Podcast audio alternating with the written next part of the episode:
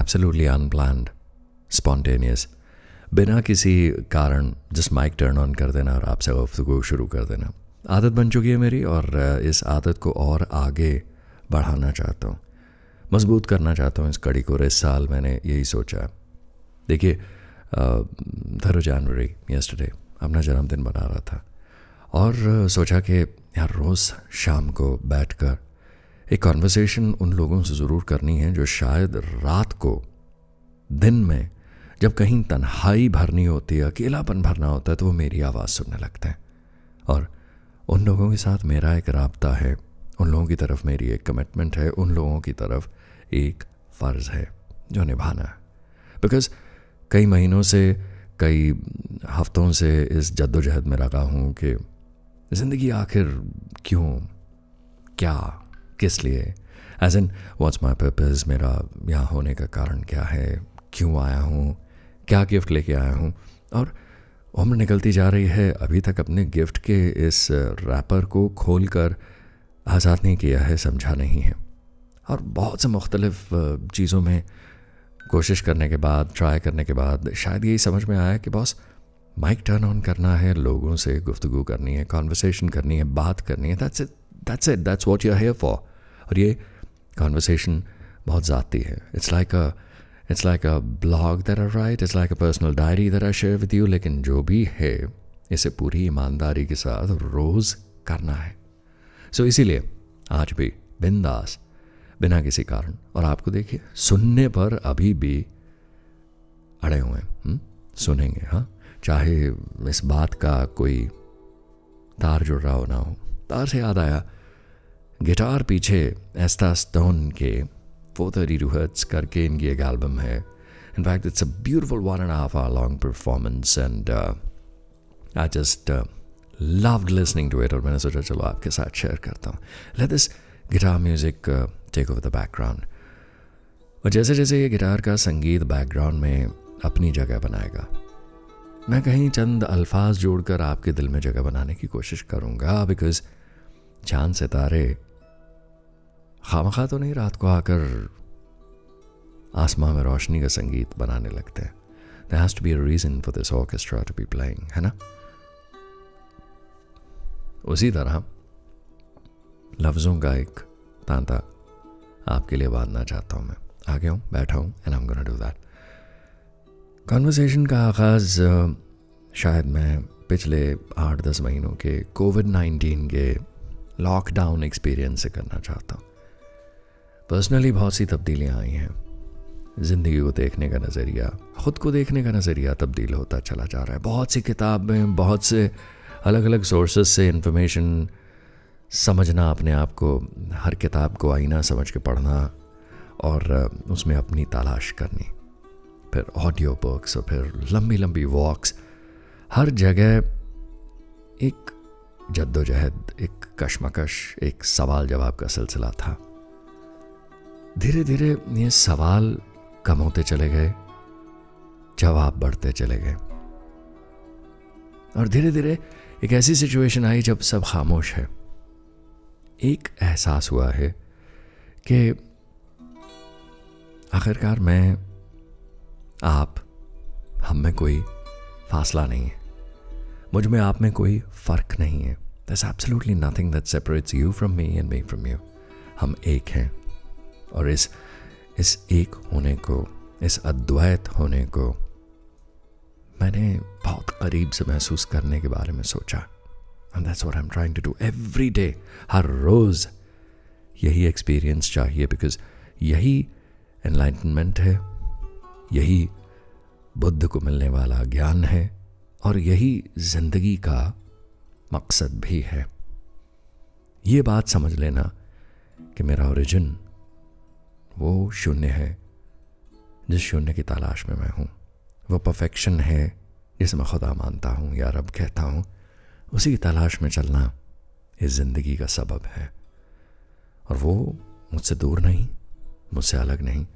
अलग होने का एहसास हमें बचपन से दिलाया जाता है, जब हमारा नाम रख दिया जाता है, हमें बताया जाता है, तुम ये हो, तुम, तुम्हारी ये चीज़ है, तुम्हारा ये खिलौना है।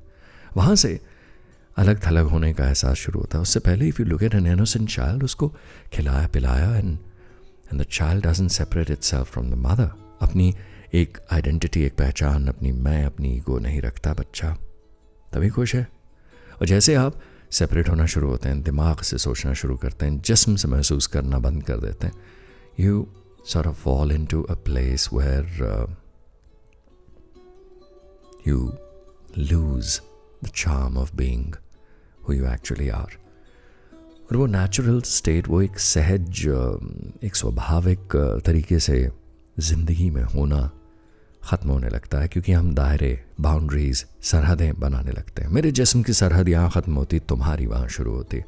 मेरी सीट तुम्हारी सीट मेरा नाम, मेरा धर्म, तुम्हारा नाम, तुम्हारा धर्म, तुम्हारा घर, मेरा घर, तुम्हारा मुल्क, मेरा मुल्क, तुम्हारी हवा, मेरी हवा। सब पर लकीरें मार मार के हम लोग बांट लेते हैं।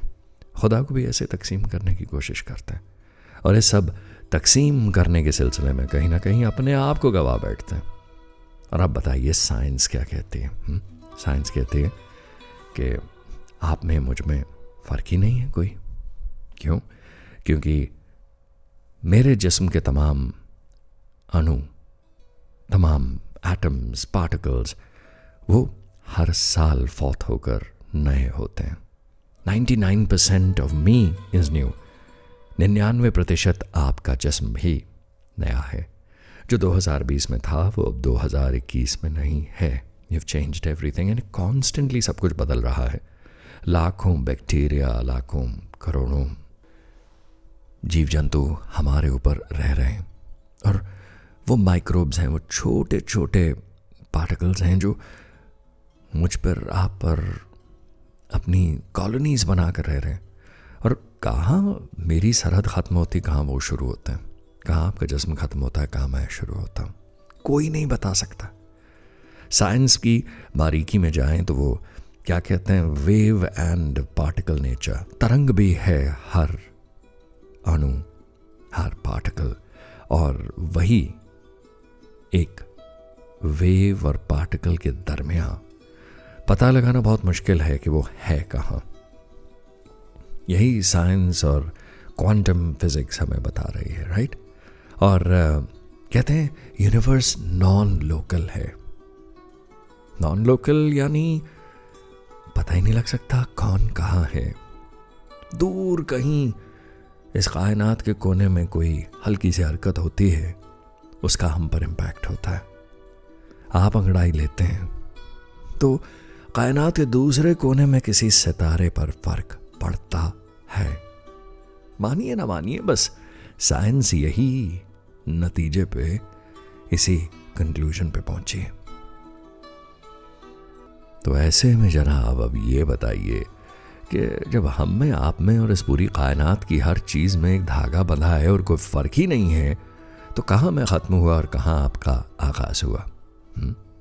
अब सोचिए अगर ये पूरी ज़िंदगी, ये पूरा तमाशा इस पूरी कायनात का, अगर ये एक समंदर है और आप या मैं पैदा होते एक पानी का ग्लास अपने आप को समझने लगे, जो इस समंदर में उड़ेल दिया गया है और सारी उम्र हमें यही खुशफहमी रहे कि मैं तो पानी का ग्लास हूँ, मैं ये समंदर हरगिज नहीं हूँ। तो जनाब, आप ही बताइए। ये दीवानगी, ये पागलपन, ये खुशफहमी ये गलत फहमी। कहाँ तक हमारा साथ निभाएगी?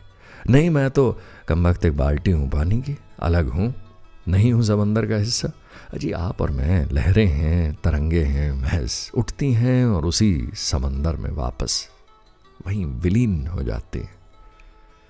अब इस सिचुएशन में, जिन लम्हों में तो हम अपने आप को सबसे जुड़ा हुआ महसूस करते हैं, दरख्त और मैं आपस में बात करते हैं ऑक्सीजन, कार्बन डाइऑक्साइड की जवा में। वो कुछ क्लोरोफिल से खाना मेरे लिए बना देता है और परोस देता है।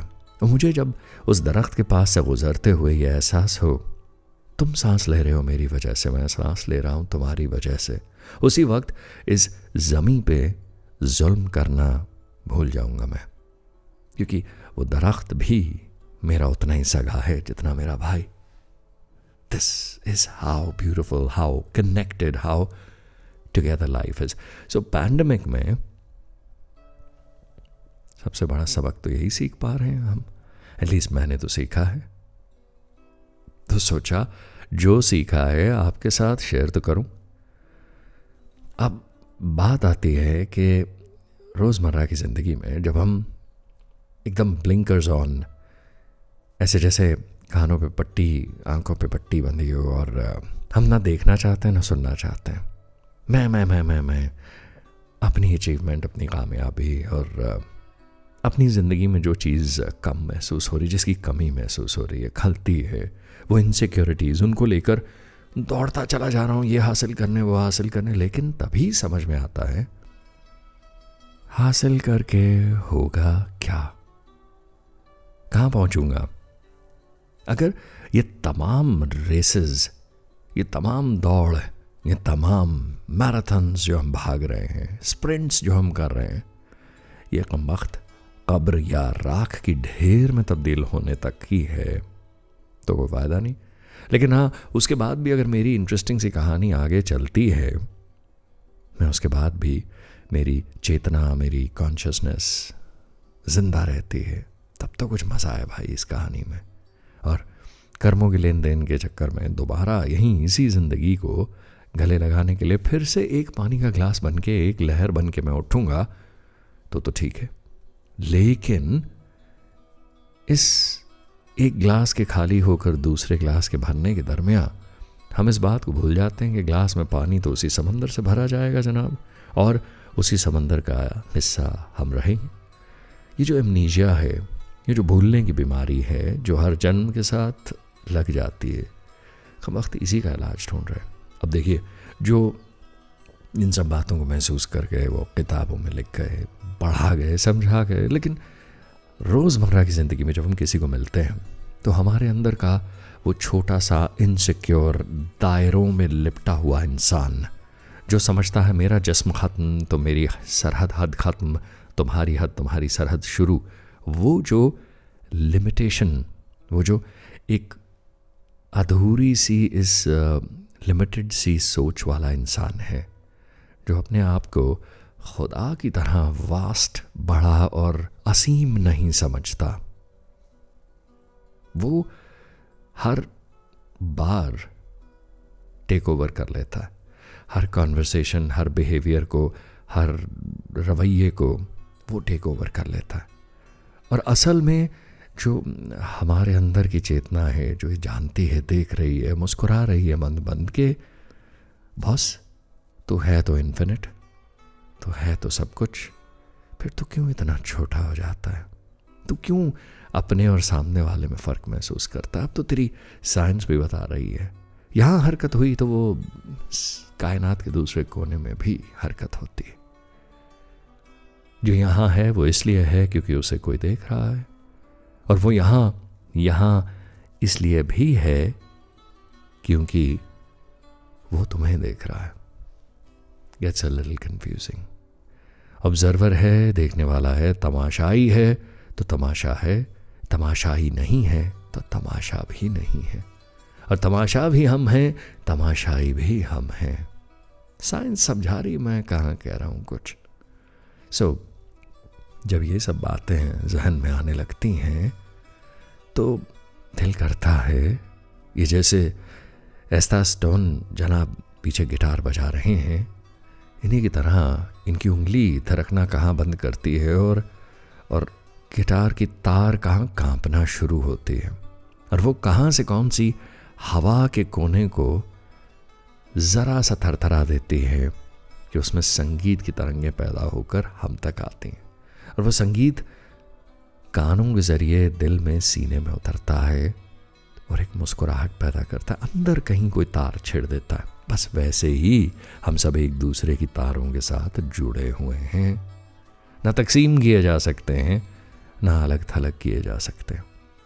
और इस डिवाइन म्यूज़िक में, इस इंस्ट्रूमेंट में जितना जल्दी हम लोग सुर पकड़ लें, एक दूसरे का, जितना जल्दी एक दूसरे के साथ हामनी में आ जाएँ उतना ही अच्छा है कि एक पंछी की उड़ान अपने सीने में महसूस कर सकें। हर दरख्त के लहराने को, हर फूटते अंकुर को, हर खूबसूरत फूल को, हर शय को, हर आवाज़ को अपना हिस्सा महसूस कर सके। जब मैं आसमां हो जाऊँ, मैं चाँद, ज़मीन, धरती, रोशनी, सब हो जाऊँ। और हर एक में अपनी गूंज महसूस कर सकूँ। उस लम्हा, जब मैं इतना बहल जाऊँ कि सब कुछ मैं हूँ, तुम हो और हम हैं और सब एक है, मेरी आवाज़, मेरे लफ्ज़ों और आपके सुनने में कोई फ़र्क ना रह जाए। उस वक्त खुदाया, वही वही वो लम्हा है जिसे सूफी लिख गए हैं। कि सब तरफ़ हीर नज़र आती है और हर तरफ़ रांझा नज़र आता है। हीर और रांझा भी एक हो जाते हैं। उसी मुक़दस लम्हे का इंतज़ार है। और इंतज़ार क्यों करें? वो लम्हा तो यही है। इसी एक लम्हे में सब कुछ तो हो रहा है। ये पूरी कायनात का खेल खेला जा रहा है एक लम्हे में। और इसी एक लम्हे को मोमेंट ऑफ़ एनलाइटनमेंट कहा जा सकता है। और इसी एक लम्हे में रहा जा सकता है। न इससे बाहर कुछ है, न था और न होगा। सो आओ ना, इसी लम्हे में लौट चले और बहते रहें। आप, मैं और ये खूबसूरत संगीत। कीप लिसनिंग टू इट बेहतर रहें बेहतर रहें।